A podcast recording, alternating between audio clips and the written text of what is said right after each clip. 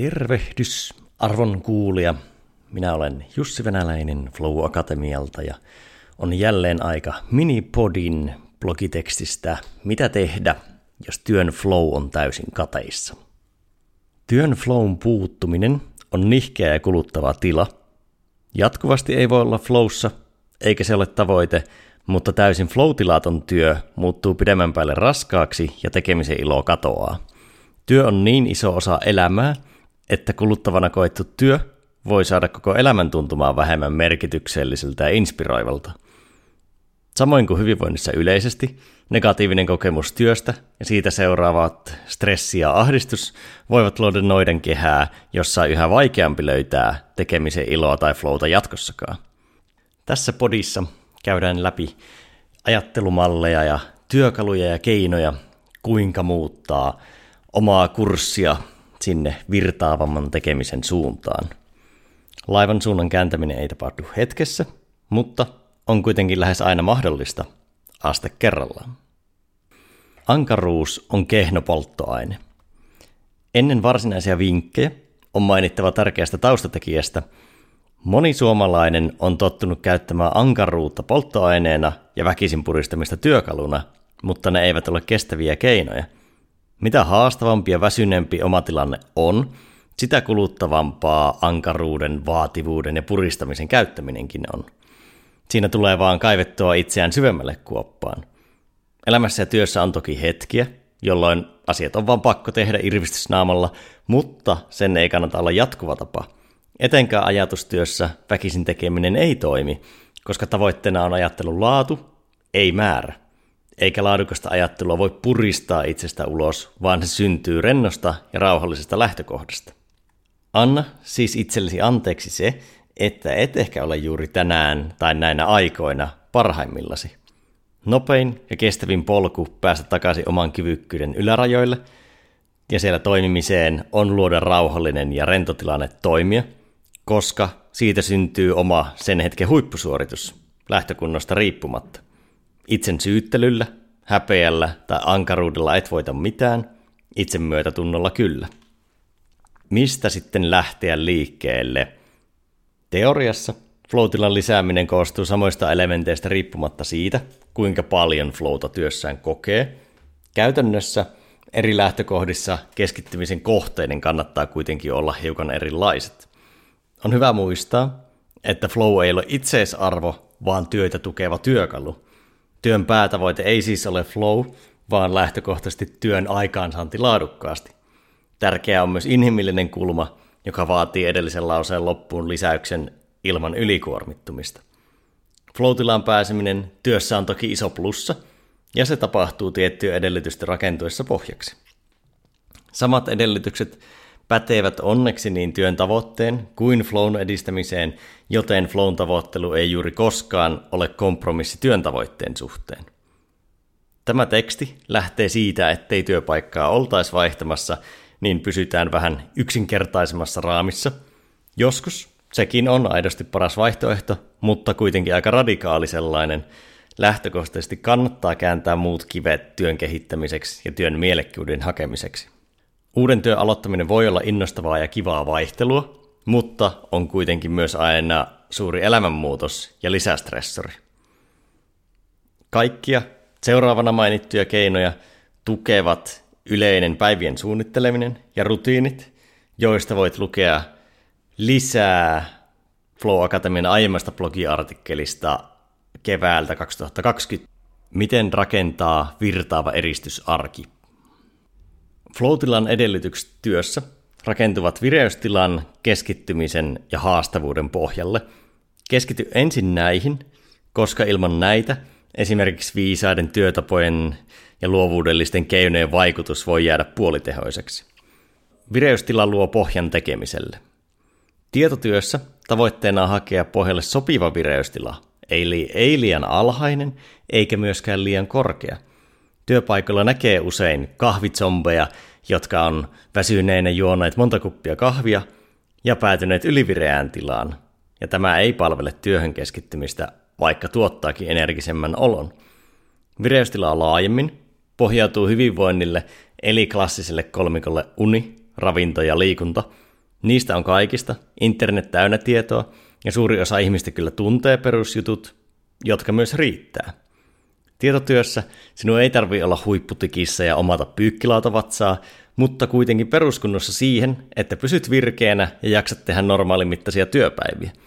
Jos hyvinvointisi syystä tai toisesta on ei niin optimaalisissa kantimissa, esimerkiksi vastasyntyneen lapsen myötä, niin tällöin sinun kannattaa keskittyä vahvasti perusasioihin ja palautumiseen sekä minimoida stressi, johon voit itse vaikuttaa. Esimerkiksi kovaa treenaamisen ja salituloksien kehittymisen ei kannata olla ykköstavoite, jos muu hyvinvointi on romahtamaisillaan. Mitä enemmän pakka on levällään, sitä tärkeämpää on miettiä, mikä on olennaista ja keskittyä siihen. Flow seuraa keskittymistä.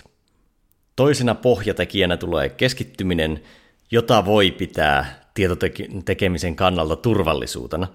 Se on erittäin olennaista työnteon kannalta, koska pirstalaisella keskittymisellä et saa työssä aikaiseksi määrää, etkä laatua.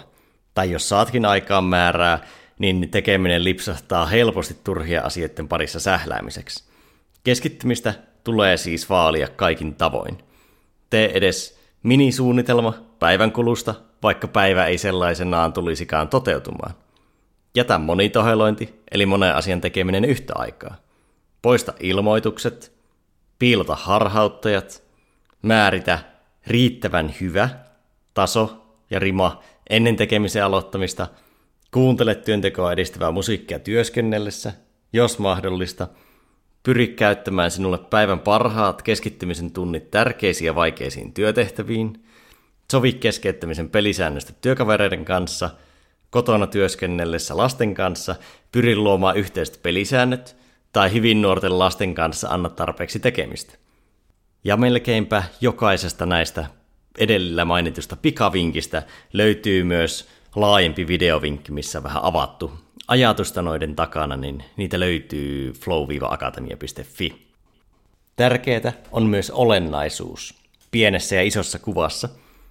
Mitä enemmän pakkaa levällään, niin sitä tärkeämpää on miettiä, mikä on olennaista ja keskittyä siihen. Jos työpäivät ja elämä niiden ympärillä on täyttä kaaosta, niin sitten ei kannata keskittyä tudulistan optimaaliseen tyhjentämiseen. Tällöin kannattaa hyväksyä tilanne ja keskittyä välttämättömään minimiin joka auttaa pitämään pakan kasassa olennaisin asia ensimmäisenä. Haasta itseäsi sopivasti. Liian alhainen haaste työssä ei tuota flowta ja voi johtaa pitkäaikaisen työssä tylsistymisen kautta bore-outtiin ja sairaslomalle. Tilanne työssä on useimmilla kuitenkin hyvin päinvastainen. Haastetta on liikaa tai haasteita on liian monenlaisia, mahdollisesti molempia. Työssä mukana pysyminen saattaa olla jatkuvaa sinnittelyä ylikuormittumista, viikonloput ja lomat menee palautuessa. Haasteiden määrästä ja laadusta riippumatta olisikin tärkeää, että saavuttaisit työssä jonkin asteisen hallinnan tunteen. Kaikkia ei voi kontrolloida, koska asiakkailla ja kollegoilla on aina lusikkansa sopassa. Hallinnan tunnetta voi kuitenkin lähteä hakemaan siitä, että olet tietoinen siitä, mitkä asiat ovat hallinnassasi ja mitkä eivät ole – Niistä asioista, joihin et voi vaikuttaa välittömästi, etkä välillisesti, ei kannata ottaa lisätaakkaa. Sen sijaan huomio kannattaa kiinnittää niiden asioiden parantamiseen, joihin voit vaikuttaa. Tämä palauttaa hallinnan tunnetta riippumatta siitä, kuinka paljon hallintaa sinulla absoluuttisesti on asioista. Minimoi ylimääräinen haastavuus. Työhön liittyvää stressiä voi hahmottaa jakamalla työn vaatimukset esteisiin ja haasteisiin. Esteet kuten työntekoa estävät häiriöt, tuottavat rasitusta ja voivat johtaa ylikuormittumiseen, kun taas haasteet voivat toimia positiivisella tapaa tekemisen ja flown virittäjinä. Olennainen asia työn haastavuudessa on kitkeä esteitä pois siinä määrin kuin se on mahdollista. Osa esteistä syntyy organisaation toimintatavoista, mutta osa esteistä tulee luotua omatoimisesti. Ylimääräistä haastavuutta tuottavat esimerkiksi monen asian tekeminen yhtä aikaa, kiireen korostaminen, töiden suunnittelemattomuus sekä vireys- ja keskittymistilan omatoiminen turmeleminen. Jos esteet taas tulee organisaation puolelta, kannattaa ne ottaa keskusteluun oman tiimin tai esimiesten kanssa, jotta voitte yhdessä miettiä, voisiko niille tehdä jotakin. Pienetkin parannukset ovat askelia eteenpäin, ja organisaatiotason esteet vaikuttaa yleensä monen ihmisen työhön. Ja kukaan tuskin tarkoituksellisesti pyrkii haittaamaan kollegoiden työntekoa, mutta näin käy helposti vahingossa, kun esimerkiksi viestintäkäytännöistä ei ole sovittu. Mitä jos minulla on tekemisen blokki? Tällöin sinun kannattaa aloittaa jostain. Tekeminen voi virrata vain, jos ensin tekee jotain. Etenkin luovan tekemisen kanssa toimii se, että tekee vain jotain, vaikka kuinka huono laatusta. Parannella ja viimeistellä voi aina jälkikäteen. Mikäli tekeminen tuntuu vastahankaiselta ja oot vaan päättynyt tuijottamaan näyttöruutua, niin päätä tehdä valittua tehtävää 10 minuuttia. Jos tehtävä senkin jälkeen tuntuu vastahankaiselta, niin jätä se myöhemmäksi. Usein kuitenkin käy niin, että pikkaisen tekemiseen lämmettyäsi ja orientoiduttuasi koko 10 minuutin aikaraja unohtuu täysin. Tässä on olemassa toki myös toinen ääripää. Jos et vaan millään pysy vaikkapa hereillä tai et voi jostain syystä keskittyä lainkaan, niin väkisin puskeminen ei ole viisain ratkaisu. Joskus tulee vain jättää tekeminen myöhemmäksi ja pitää tauko tai vaihtaa helpompaan tehtämään. Pidä odotukset maltillisena. Kaikkien edellä mainittujen suhteen muista pitää itsellesi realistiset odotukset. Ylisuuret odotukset ovat tie pettymyksiin ja lisästressiin. Jos olosuhteet ovat kaoottiset, aivosi ylikierroksilla ja hallinnan tunne mennyttä, niin epäratkaisukeskeinen lisästressi ei auta tilannetta. Vertauskuvana tässä toimii hyvin nukahtamisvaikeudet. Niihin ei auta se, että stressaat nukahtamista, katsot jatkuvasti kelloa ja mietit, kuinka heikosti tulet huomenna jaksamaan. Ja koska sä et voi käskeä aivoja olemaan ajattelematta negatiivisia asioita, niin sinun kannattaa kiinnittää huomio siihen, mikä toimii ja on varmaa. Yhdysvaltain armeijan Navy SEAL-joukot toimii hyvin epävarmoissa ympäristöissä, ja he mallintavat taistelutilanteita siitä lähtökohdasta, minkä he voivat tietää varmaksi ja mitä he voivat kontrolloida. Yleensä hyvin vähän, mutta siitä on silti parasta lähteä liikkeelle taktiikan suunnittelussa. Samoin kannattaa toimia sinun, yksi toimiva asia ja ratkaisu kerrallaan. Joskus asialle ei vaan voi mitään, voi tehdä mitään, niin sitten niitä on vaan annettava olla. Palaten uneen, se tulee, kun tulee. Ja yksi toimiva bonusvinkki tässä voisi olla se, että jos koet flowta harrastuksissasi tai jossain muualla muilla osa-alueilla elämässä, niin mieti, että onko siellä jotain, mitä voisit ammentaa työhösi, esimerkiksi tekemisen puristamattomuuden tai rentouden kannalta. Yhteenveto.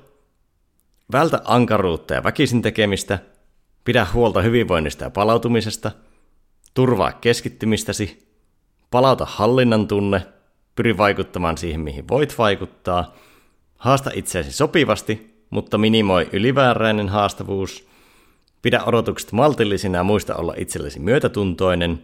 Mieti, mitä oppeja voit ammentaa flowsta elämän muilta osa-alueilta. Toivottavasti nämä auttavat sinua eteenpäin, vaikka elämä olisi kaaosta ja kokisit saavasi aikaiseksi erittäin vähän, keskity perusasioiden ylläpitoon, koska ne luo pohjan työn flowlle nyt ja myöhemmin. Perusasioihin keskittymällä tekeminen virtaa ennemmin tai myöhemmin.